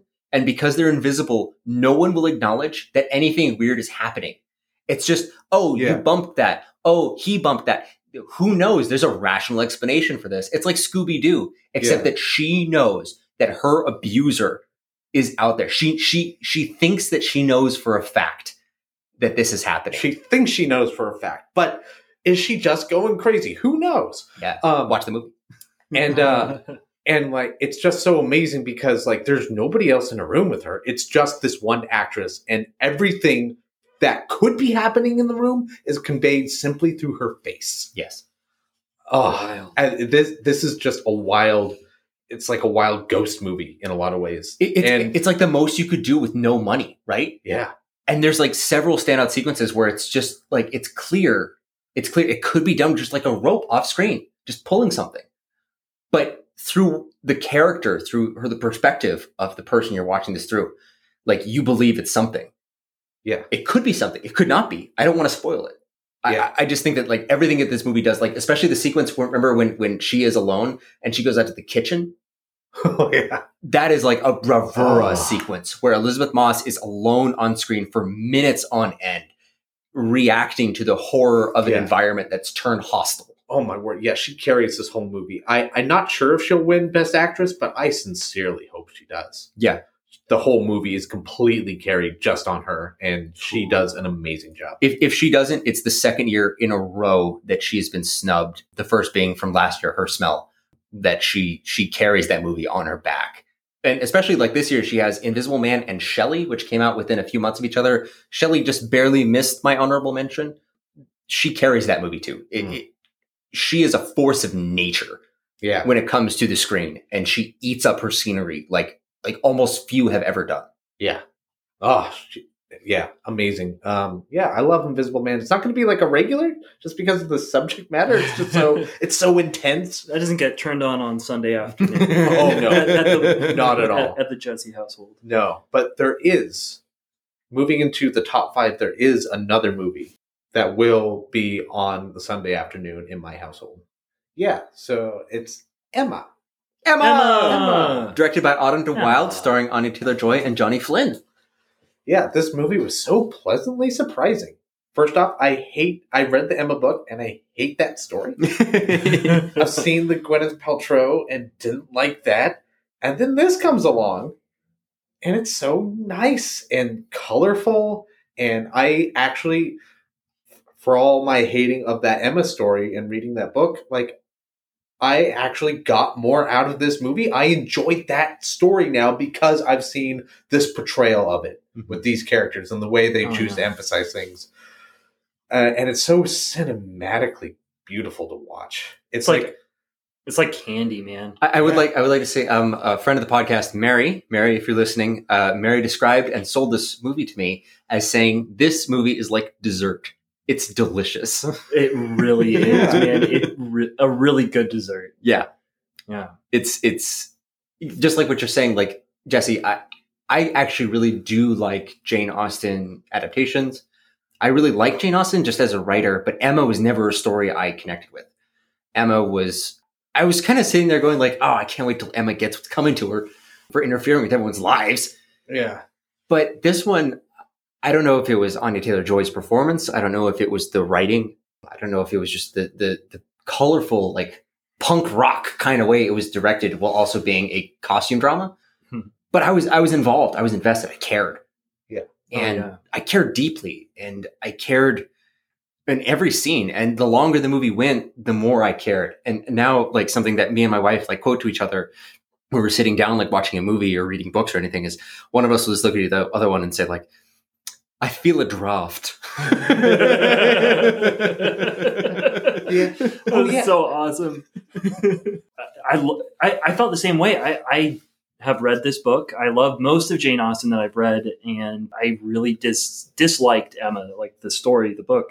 But this Yeah, movie yeah. made me um, like, like where, where's persuasion at? I love persuasion. Let's just do that one. yeah, yeah. Uh, I mean, uh, this movie made me appreciate Emma's the Emma story, and I was like, oh, I I get what's happening. This this actually helped me to understand the story better than I had before, which I think is kind of the best outcome from uh, an adaptation when you like when you get more out of the story than you did in the book, and you can go back to the book and actually enjoy the book. yeah. Um, I I really like that. I'd actually like to use that as a, as a slight launching pad for just a, a very tiny digression, which is especially with Jane Austen. You know, Jane Austen has rabid fans oh yeah, um, that are that are like gatekeepers for whether or not you can enjoy this interpretation of this movie based on how true it is to the book. Most people will tell you that the Keira Knightley, Joe Wright version of Pride and Prejudice is like quote unquote garbage, but you need to watch the six hour A and E version um, simply because of its adherence to the original source material. And this is something that really bothers me because movies and books are not the same. And quite clearly, they don't need to do the same things. I love it when a movie can make me reevaluate a book or give me a fresh perspective on it. And that's what I needed for the story of Emma. I needed something new and different to be brought to the table. I didn't need the classic tale told again in the same way because that wasn't working for me. I, I could not connect with this story but I loved what they did here. Similarly, mm. like I loved what they did, what Joe Wright did with Pride and Prejudice back in the day. Like he managed to condense what A and E couldn't condense in four to six hours into a beautiful two-hour cohesive movie that hung together, made sense to me, like fleshed out its characters and brought catharsis to me. Like I appreciate an adaptation that forgets what isn't necessary to a story, Hmm. and I think that Emma does that. I think Emma does it perfectly. Mhm. It tells me what I need to know and then digs deep into that. Yeah. Yeah. And I, I would also like to say that I, I am not a Jane Austen fan in any way. I don't really like those movies. I watched them with my sister growing up. She she just spent like the whole, the whole day just watching that Pride and Prejudice. Oh my gosh.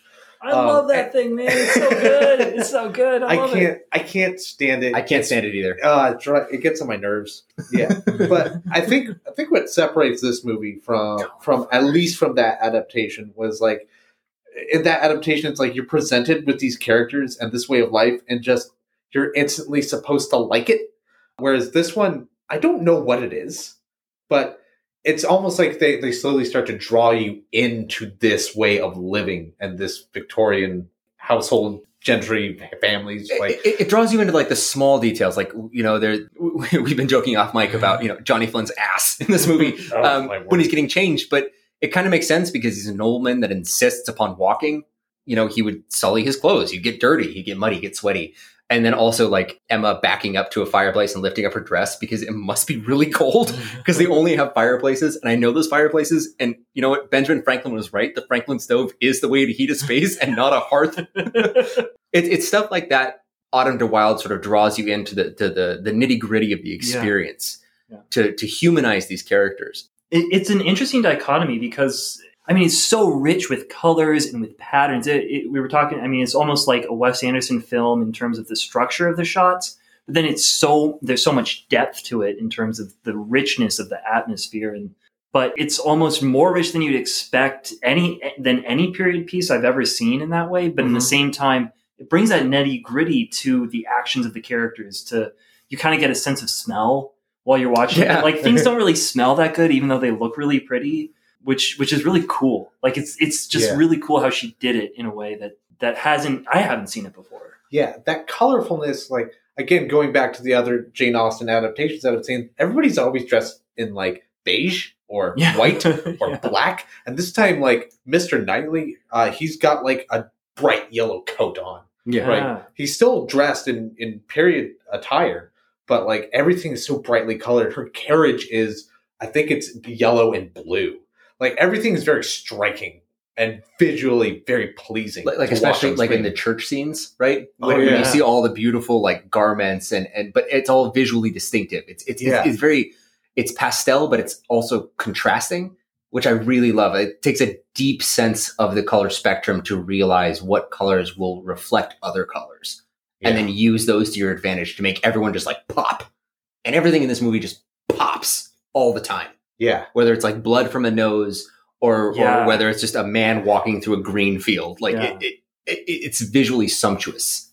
ah, yeah, it's a treat for the eyes. It's a treat for the eyes and it's a treat for the ears. And Oh yeah, I, I'm so happy that we have we have Emma at number five. yeah.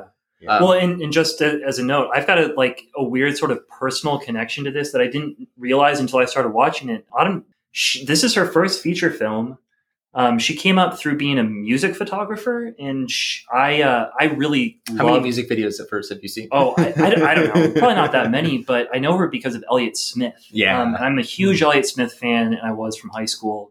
Rest in peace, man. Uh, Yeah. But but she, I think she shoots the Son of Sam video for him, Mhm. um, which is this really cool video that's all in black and white except for a balloon that's red from the beginning. And I think that was one of her first uh, music videos. She's playing with that, like the difference in, in color and, and dichotomies there, making something pop. Obviously red is very different from black and white. But so it was weird to see to see her make this movie um, which is not like elliott smith. This isn't an elliott smith movie you know? It's not garage sort of sad singer songwriter along with johnny flynn who is also someone i knew as a singer songwriter so it's just really cool to see them all together doing this this story emma I, i've loved jane austen since i was a kid as well so for it all to come together like this was was neat Yeah, I, I definitely feel that. I, I I think that as far as costume dramas go, this is where I would like them to go. This is I Yeah. think the the future is and it's what I've always wanted. And I think it's what Joe Wright was I think he kind of put the capstone on it. He said, This is how you do the classical costume drama. Hmm. And I think Emma kind of comes in as saying, This is the new wave. yeah This is how we're going to do things going forward. In that way, in a way that no one is going to do going forward. I think we're reaching our number four yeah which is I'm thinking of ending things. Uh, written and directed by uh, Charlie Kaufman and starring Jesse Plemons and Jessie Buckley, as well as David Thewlis and Toni Collette in supporting roles. I am not going. I didn't preface Emma with a story synopsis, but I'm going to preface. I'm thinking of ending things with a, a, small story synopsis. Just it's a man and a woman who are dating are heading to his parents' house for the weekend in the winter. Along the way, the woman is ruminating about her future with this man, and she is saying, "I'm thinking of ending things." She doesn't have the courage on the trip and it's about her meeting of the parents and this very surreal kind of existential crisis that occurs within her and within her boyfriend about their relationship and eventually and quite clearly about existence itself. This is a very introspective movie. It it really I, and I mean this it really is not for everyone. This is one of the most polarizing things I think I've ever seen. Uh, it's so weird it and proudly so. yeah oh yeah I, I bravely so but I will say number one, I love this movie. I, I've seen this movie. Uh, I saw this movie twice in one week. I, I connected deeply, deeply to this because of just these these intense emotions that I had about it. it. It's hard to talk about because anything that you say after the first twenty minutes is a spoiler. What what they encounter, what they think, and then after what they encounter, what they're thinking there, and where they go from there, and what classic Hollywood musical involves that. yeah you know, you, you, you- well it's weird like to even talk about a setting where is this movie set it's i don't know a lot of places but also very disconnectedly It's definitely it's definitely winter.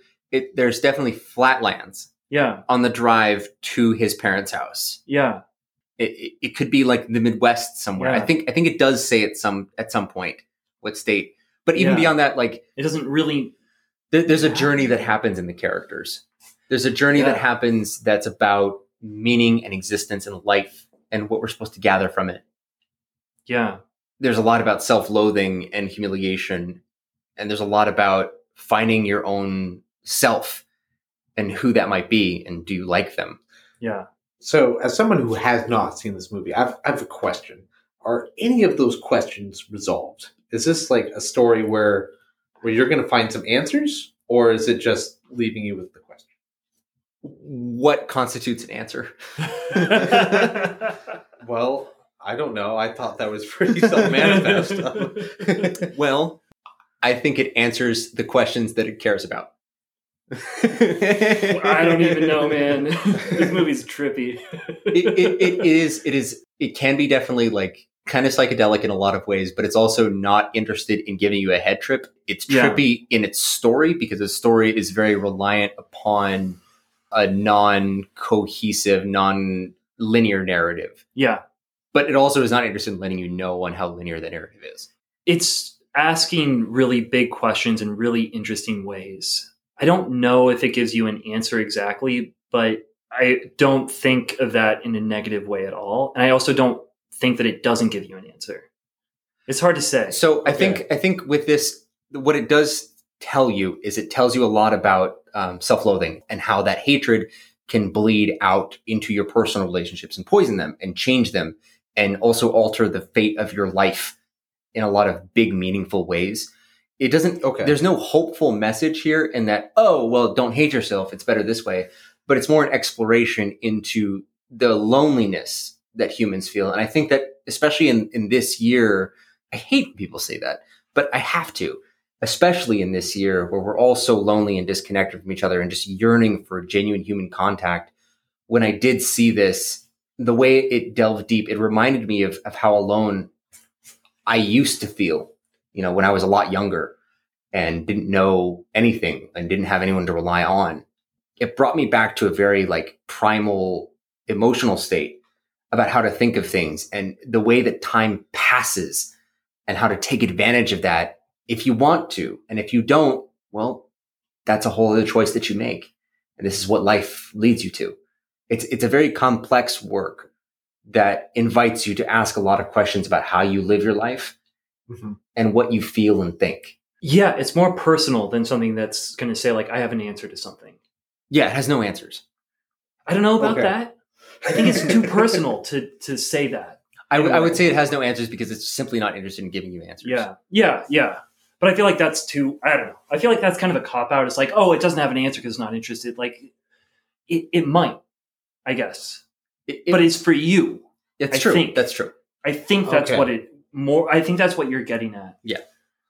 Okay. I have to say, Jesse Plemons and David Thewlis, like for some reason this year, I've seen them in a lot of things. I watched the second and third seasons of Fargo this year, which have Jesse Plemons and David Thewlis in them, and they're swiftly becoming two of my favorite actors. I mean, also. Da- they're amazing. David Thewlis, Wonder Woman. You know. Well, yeah, and he's in Wonder Woman. Like he's dude, he's he's freaking great. And then I realized he's Lupin. yeah, He's, Lupin. Professor I, Lupin, I- yeah. that just like blew my mind because he is not Lupin in Fargo season three. Let me tell you that. No, I, I think I think to close sort of the I think we have to close the conversation of I'm thinking of ending things because if you're going to watch it, I hope that our enigmatic speaking of it has only interested you in the movie and not turned you off to it. Yeah. There's simply no way to talk about this movie without spoiling it, and we're not here to do that. it's uh, it's so cool how it's it, it's interested in very big questions. It's a it's a movie for you to think about and and to to experience, and I think it's really really valuable. Yeah, I, I cried. I cried Okay. um, a couple times near the end, and it was it just moved me deeply. Another movie that moved me deeply is our is our number three pick. I was just floored by. I think I, I think I'm probably the biggest fan of this here, and I, I definitely uh, I don't mean that as a as a denigration to my co-host. I I simply mean this worked for me really well. It's The Five Bloods. It's Spike Lee's movie about five Vietnam vets or four. Well, it's ultimately well, Chadwick Boseman is the fifth. That's right. Yeah. Uh, Well, and his son, so six. Yeah. Not not Chadwick Boseman's son, Delroy Lindo's son. Oh yeah. So yeah. four four vets, um, four vets, it's one son, and one dead man. It, it's Yeah. four Vietnam vets going back to Vietnam. They're all uh, they're all black, and they are seeking their their kind of captain, their leader, They're seeking to recover his His body. body. Yeah. who fell in combat. Yes. But in addition to seeking out his body, and they know where it's buried, it's also buried alongside a lot of gold. that came from a helicopter crash that happened around the time that he died in the same skirmish. So these are all older men coming back to where they were young men um, in a foreign country where they sort of became themselves Mhm. and then realizing sort of the distance that age and time bring with it and reckoning with that in our current political climate. Yeah. That's a neat way of summarizing that. Thank you. So I so you're the biggest fan and I probably am the least I, I like this movie the least out of the three of us. Fair. First off, I didn't it took me a long time to watch this movie because it has duh as the first word of the title. And when I see movies like that as a Netflix original, I'm like, ooh, I'm staying far away from that. Sure. I think that's self explanatory. I think so. Yeah. This is Um, very different from most movies that I think, or most things on Netflix that would begin with "duh." yes. It, it's it's just most different from most things. Yeah, it's, yeah, exactly. That's Yeah. that's fair. yeah, it's very. Uh, I did enjoy it. I did really enjoy it, Uh, but it is kind of like all over the place. Um, Yeah. There's a lot of like, oh, what's going on in the '60s? It's more Jackson Pollock than it is like uh, uh, uh, Picasso. Yeah, there are monologues given straight to the camera, like Shakespeare style. Yeah. It's very weird. There's also like real life Vietnam footage that Yeah. opens the movie. yeah, You know, there's I mean, it, it, it's a oh. classic like Spike Lee thing now in his movies to blend real life footage into a fictional drama. But it opens the movie is the most horrific footage that you've ever seen of Vietnam played out. I mean, Yeah, the most famous somebody- photographs Yeah. are actually videoed. Yeah. And and the opening credits of this movie show more murders, more war crimes than I've ever seen in my life. yeah. Yeah. So you're seeing like there's a bunch of scenes like that, and then other other weird stuff that are interspliced. I'm not going to get into all that, but the the tight story of these these buddies like coming back and like partying in Vietnam at 1st Mhm. and then like you know they're on a treasure hunt to gold. So just think about the dynamics that would cause, and it it's so that part is super engaging. It's so interesting because the movie doesn't turn out it doesn't work the way you would expect it to. It just keeps on turning into something slightly different than it was the previous scene. I, Yeah. I, that's what I love about it. I love that it's Oh. always changing. I love that the movie is like a constantly evolving organism. Like you think this is going to be a clear heist movie, and anyone in anyone else's hands, this would turn into like Michael Mann in the jungle. Like we're doing just doing heat in Vietnam. like part of why I love this movie was because it kept doing this unexpected, like you said, the unexpected thing, and those revelations that come out, they're all unexpected. That's fair. um, and it's it's part of what what you're building. It, I don't know. I think it's it's part of how it builds as a movie, and why I think it's a good movie is because it's it's doing this thing where it's constantly like doing a trip step almost. You know, it's tripping you up a little bit, little bit as you go. You're like, oh, I, I know where I am. No, I don't.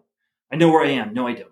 I hope it would encourage a listener Yeah. out there to watch it. If if if you haven't watched it already, if you're turned off by the title, if you're turned off by just the marketing of it, you don't want to watch a Vietnam movie, you don't want to watch a war movie. This isn't that, but it also is It's Yeah. also a father son movie. very much it's also so. very much like social commentary. Also, like going on incredible now. role by Jonathan Majors. Like he Yeah. just does such a great. I mean, like talking about Lovecraft Country, he's also in that this year, and it just his relationship with Delroy Lindo.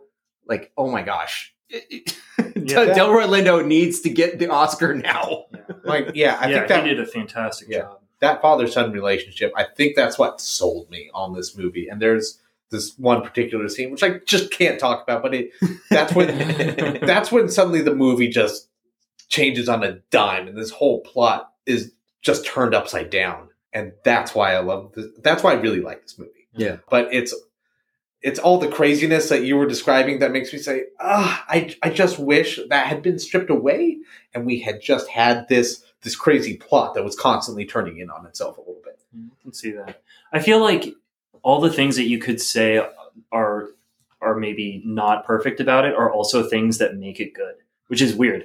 Like you could say you could put them in both the pro and the con list in in my mind, um, which is kind of fun. Like that's fun Sure. to be able to do that. It's almost every every every criticism you can level against Spike is also a strength.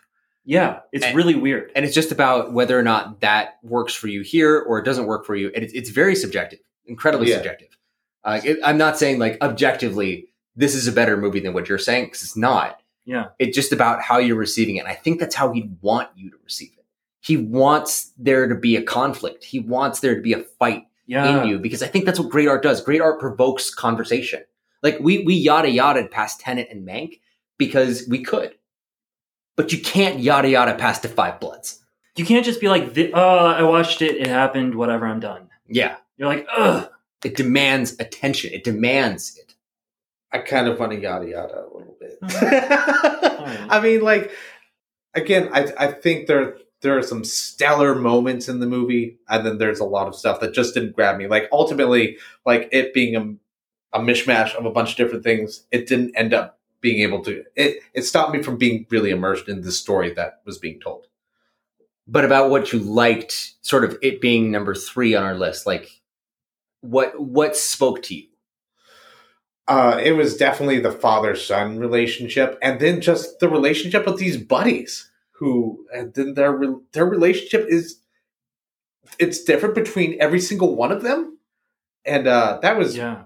well. It was well told. It was well shown. I don't, And I don't it want to was spoil very anything, but like, but like the fight over the gun.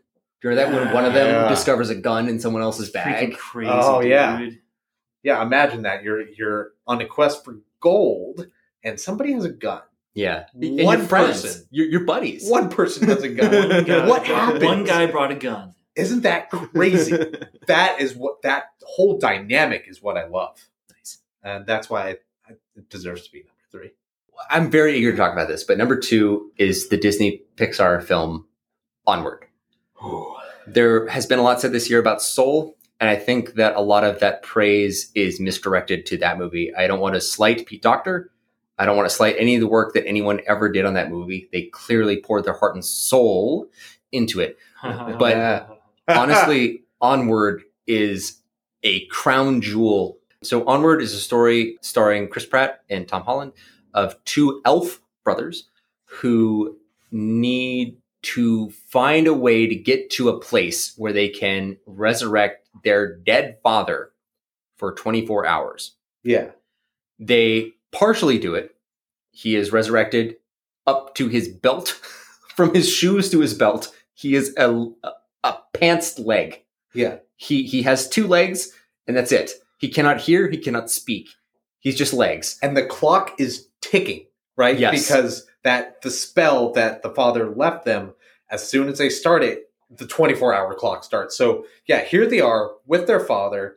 Whose And- legs? It's just his. It's just his legs. It's just leg. Which- it's father legs. which is funny but also touching because of He one- can't see or hear. and he but he knows like they communicate with him that it's his sons yeah one of whom was born after he died yeah and who only knows him through audio recordings Yeah. it's this it's this odyssey that they have to bring their father and actualize him into life together so Yeah. that the youngest son can see him the father he's never known Mhm. and the eldest son can see the father that he's lost yeah and it's this movie is so funny in so many ways like uh the chris pratt character he's like the van he's the loser older brother right he's basically the equivalent of a dude who's like really into d&d yes. Well, he's got he's got the van with a unicorn on the side. Which which in fantasy in this fantasy world d&d is like historical so he keeps on thinking it's like a history lesson. Yeah, he keeps on thinking it's a hero- history lesson, and he's got the, the beat up van, and his little brother's just so embarrassed by him, yeah. And you know he chains himself into to like old fantasy constructs and says, "Don't knock these down." like like like artifacts. Yeah. And he's like, don't knock down like the artifact of like br- like Babul the Brave. yeah, and then there's the element with the you know with the father being only half there, but all these elements that are so funny, and they should be funny because they just end up being really heart Human, gut wrenching. human, like Gut-wrenching beautifully sincere. Yeah. Um, like especially with the father and the fact that he's only legs, it's significant because the older brother he used to do this thing with his father's shoes where he would tap them. Mhm. And so that's how that's how they let the father know that they're with him by tapping his Yeah, shoe. it's it's a specific rhythm that let they did when they were babies. Yeah. that lets them know like your son is here. Like Uh, I mean, I mean, I'm- like I'm teared tearing up teared too. up. Yeah. It's I mean it's it's so funny because it's just this dude walking around, it's just legs, and then they do something like that. this whole movie is just filled with scenes like that over and over again. Yeah, I was definitely tearing up on many points, especially like I'll just bring up one other really moving part. It's the the son, and this is mild spoilers. Uh, the son is so excited to finally meet his dad, and he's written a list of things that he is going to do with them. And as they go longer and longer on this quest, he has to like cross things off, like Yeah. have a heart to heart, play catch, and Oh man. Yeah, and, and he has to cross them off because as time ticks down, yeah, it's clear they won't be able to fit in his his dreams of being with his father and the stuff that he wants to do. And this this movie, like for for me and Mike, you know, we we we've lost our our biological fathers, and for me, watching this was was a really profound emotional experience, and it it was it was it was kind of hard. It was kind of hard to get through it, kind of difficult to to face this movie and I, and I watched it twice and I watched it with my daughter and I watched it with my wife and that was really beautiful Yeah. for me to do. And I, I, I loved that experience. And this is a movie that like immediately took the crown of, of some of the best Pixar movies and just yeah, vaulted to the top. Like in, a- in a year where everyone's praising Soul as one of the best animated movies ever made, I just say like, like, no, it's onward. It's onward. Onward is so much, is so superior in almost every way. yeah. Wow. I actually came out of Onward being like, like just thinking about how I wanted my kids to view me. Like, How would they remember you? How would they were like? And the way that they remember their father is that he always wore these crazy socks, and you see the socks, but everyone knows the dad. It, it and he the youngest son only remembers his father because of because of this audio recording that he has when he's trying to fix the stereo that's accidentally recorded on the tape player, and and he he records a conversation in conjunction with his father like he was talking to him I haven't seen this movie. I, I lost my dad when I was a kid. I, I've shared that before on, on the podcast. I'm, I'm a little afraid to, and uh, I I want to. I very much want to watch this movie, but I also very much want to make sure I do it in the right way, um, because of what you guys have said about it, and uh, how, how I know it's affected both of you. I mean, we're all dads here, and uh, seems like a pretty big one. I mean, my dude, uh, we've talked about so many movies in this episode alone, Yeah. and on this podcast, and this is the the biggest emotional response I think we've ever gotten. Just talking about any, just a small fraction of it. i, I just Uh, I can't, and it's just an animated Pixar movie. I can't believe this exists and that not enough people have seen it. i think i think this is a is a good lead in before we, we dwell too long i think this is a good lead into our our number one and why it's our number one and why not why onward isn't our number one but just why this one is our number one movie for 2020 is sound of metal Yeah. It's directed and written by Darius Marder, and it's uh, starring Riz Ahmed. This is a movie about a metal band drummer who slowly starts to go deaf and how he deals with losing his hearing. We all rate this movie five stars out of Yeah. five stars. And if you would like to go forward without any kind of spoilers, please do. But from here on, we're going to spoil this thing. I would like to to kind of start and just say like when Paul Raci probably like the he deserves to win best supporting actor, the the deaf man, Yeah. um, Joe, who runs the house. You know, he he he t- he denies him his space. He says like you can't stay here. You can't be here with us Mhm. because we don't view deafness as something to be cured.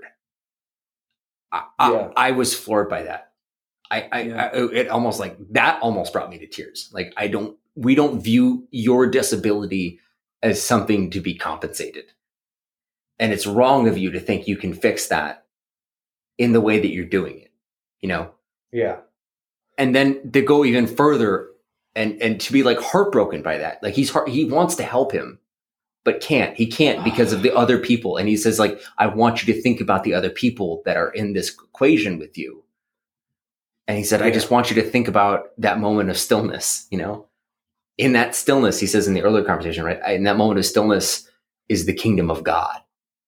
Yeah. Are there, I love the fact that this movie ends with that moment of stillness because it opens up and it's it's a crazy, loud. It's a It's loud. loud. Oh it's a loud song that is. I It's- don't like it at all. It's me and my wife just. Purify! Punk metal. Ugh. crazy drums, crazy guitar, crazy vocals. That's it. my wife and I just looked at each other and we had this look that said, if there are more songs like this, we are not going to continue Yeah. watching. And it just because it just starts with such chaos, Yeah. and then it ends with this moment of peace, Silence. Yeah, Silence. um, it's the only movie where I've just sat because of that moment. You just don't want it to end, and you just sit there listening to this beautiful song uh, over the credits, and you just me and my wife just sat there the entire time the credits were rolling, and just And in, in like stillness. Like and we enjoyed it. I- it was uh, I, it was I- an experience I've never gotten in any other movie. So I want to I want to share this this experience that maybe connect with this movie. Um, when I was growing up, I remember many moments in cathedrals and churches where I would attempt to seek this silence, seek the kingdom of God. Yeah. Because it's it, it's not just Paul Raci that's saying this. It's not just the character. It's not just a deaf man who is shepherding a congregation of deaf people with addictions. You know this is a, a universal idea that in silence there is peace. Um, this is the foundation of of many world religions. I, i've been in those places. I've been in those those situations. And in those situations i do feel i i did feel a lot like riz ahmed here where you completely it's like you can reach up to your head and unplug the aux cord Mhm. that's connected to your ears and you feel the great silence that is actually in the world space is silent Yeah. and it's almost like you're unplugging from the earth to feel the silence of space i felt a deep connection and i felt a deep connection in the sort of conversations that he was having about Mhm. Um, about emotions, about human relationships. And in the end, I, I walked away having no way to really grapple with this person because this person felt a lot like me. Yeah. What did you I, think? I, I mean, I, I felt I felt the same way.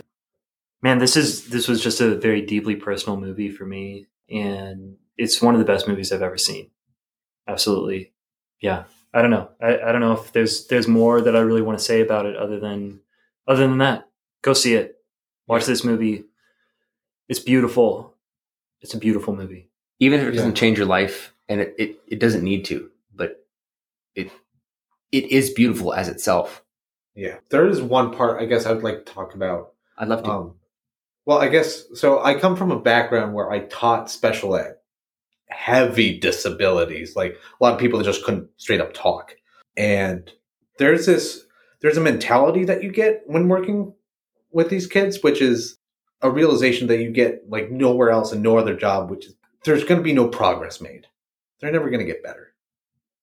They're it's about coping. they are where they are and yeah because it's weird when i say i'm a, i was a special ed teacher and teaching always implies that there's progress that's going to be made that there's something that can be learned and sometimes there wasn't and so that's mentality that i know and i'm very aware of and so uh, there's that scene where he first enters a property though and is talking with the with the old guy and he starts immediately talking about the cure that he's going to receive and the old guy makes very clear like what- like you were saying, we're not here for the cure. Like there, there isn't one.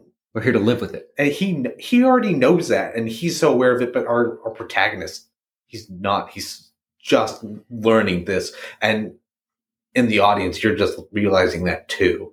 There's there's no coming back. Yeah. you're. This is something you're gonna have to learn to cope with. There is no getting better, but there is peace that you can find. Yeah.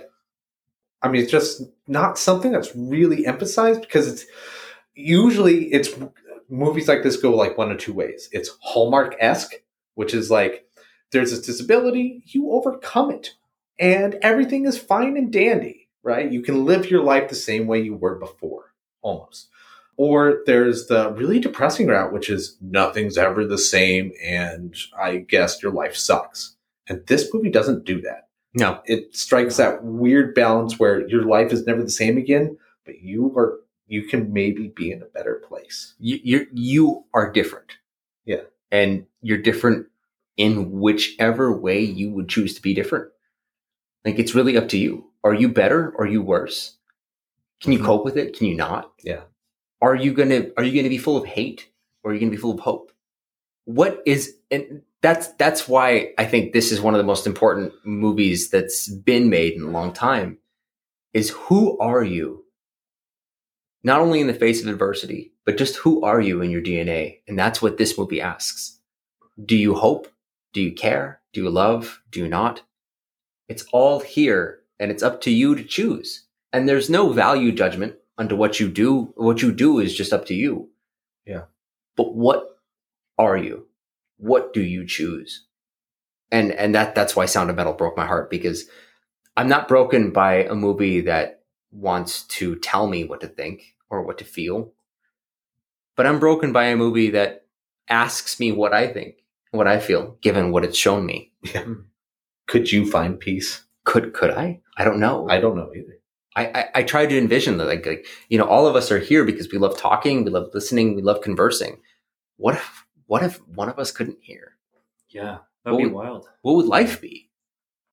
And that's what like it, it reduced me to that to that level of of being unable to function in in a, in a correct way because I was robbed of my essential tools, but I wasn't given the the training to sort of make up for it. No, so Sound of Metal, um, directed and written by Darius Marder and starring Riz Ahmed, is is our is our movie.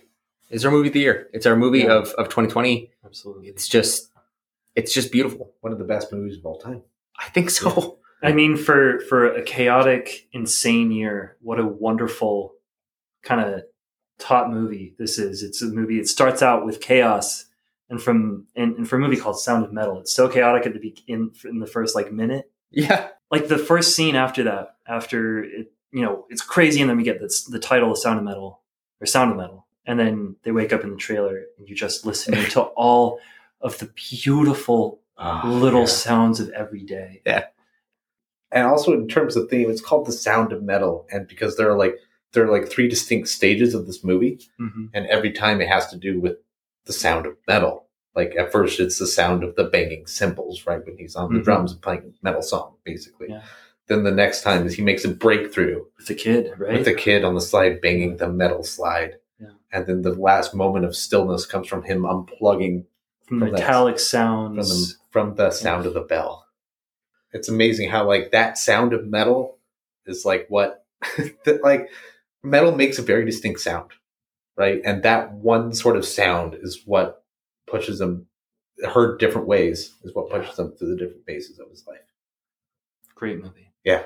Wonderful. Yeah, it, it, wins, and um, a lot. Of, you're going to see a lot of lists that Soul is going to top, Mank is going to top, and uh, you know we're here, and we're just going to say like we're going to say unequivocally, it's wrong if you don't think that The Sound of Metal is the best movie that came out this year. Absolutely. It's so beautiful and so transcendent, uh, which is a word we haven't used yet, but I really do think it applies. It's the best. We love it, and you know it would make my day if it wins best best picture. Oh, Me too. know, I would just Yes. like I would celebrate in the streets.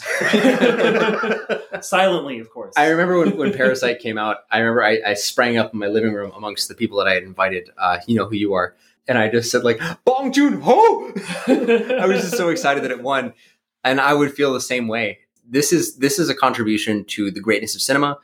Please go out if you would like to. Please watch our top ten. Uh, weigh in with your likes or dislikes. Please please find us on our social media platforms. Like get get at us at Twitter, get us at, at Facebook, get us at Reddit.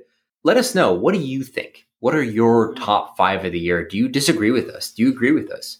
What do you think about the movies that we watched and that we rated? We have a lot of things that are upcoming in our new season. A couple different series that we're very excited about that we've recorded, including a series where we listen to your recommendations, your requests, and that we do. And we're we're very, very excited to share that with you. But yeah, welcome to 2021 of Not Your Father's Movies. We are here. We are Vito, Uh, Mike. I'm Jesse. and we're going to sign off. Happy 2021. See you soon. Big 21 energy. Hey everyone, this is Mike from Not Your Father's Movies. Thank you so much for listening. If you've got any questions on tonight's episode, thoughts on movies that should or should not be in the dad canon, and most importantly, things Vito got wrong, we'd literally love to hear from you. Shoot us an email with anything you got at notyourfathersmovies at gmails.com. That's notyourfathersmovies at gmail.com. And if that's not enough for you and you want more ways to listen to us, reach us, share us, and support us, check out our website at nyfm.podbean.com. That's nyfm.podbean.com. Shout out to Max Agros for our sick theme music. Thank you, Max, and thank you all again for listening to us. Have a great night.